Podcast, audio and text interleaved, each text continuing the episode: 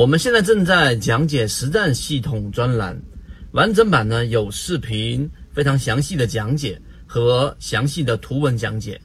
帮大家建立一个完整的交易系统。所以，如果你想进一步的系统的去建立自己的交易系统的话，可以拿出手机，可以直接在缠论专辑的简介找到我。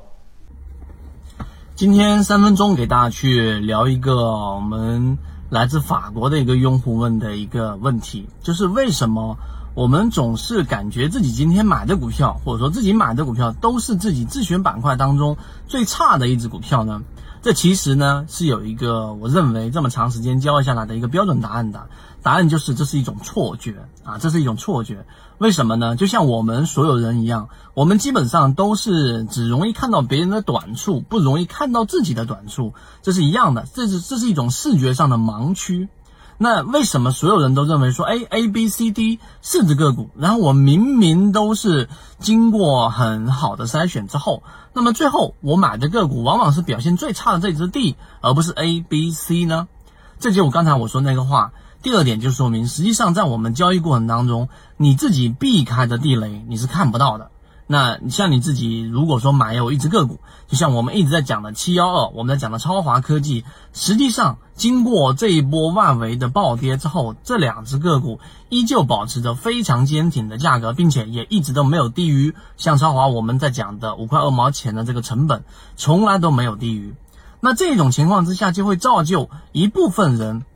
可能在前面超华挣钱了，在七幺二里面挣钱了，然后换到一些强势的个股当中，但是却不知道自己在交易过程当中，实际上原来买的一些比较稳健的低位个股，它有它自己的优势，就它抗跌，并且它反弹报复的能力会比较强，这是我们的一个特点。但是呢，当你一旦调仓换股买到一定的相对高位的时候呢，这里面就落入到实战了。我们给出大家一个实战的建议，就是当你要进行调仓换股的时候，例如说我们从前面的低位股换到一些啊控盘或者相对高位的个股或者创新高的个股，那么这个时候你要注意要避免一个啊交易过程当中最经常犯的错误，就叫做超易操作的随意性，千万要注意这种操作的随意性。也就是说，你前面的自选板块和你之前精选过的个股都是很慎重的，所以在你交易的时候，千万不要因为。哎，我只选板块里面的个股，然后没有怎么表现，但是我听到我的朋友或者我的同事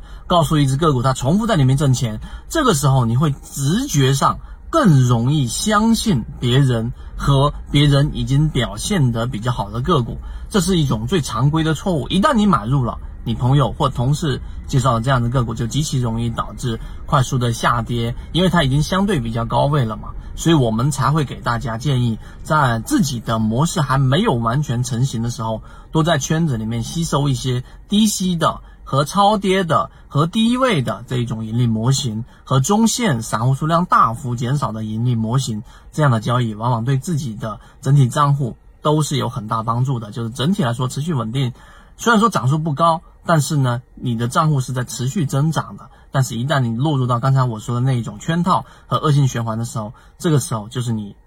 账户缩水的开始。所以大家要注意这一个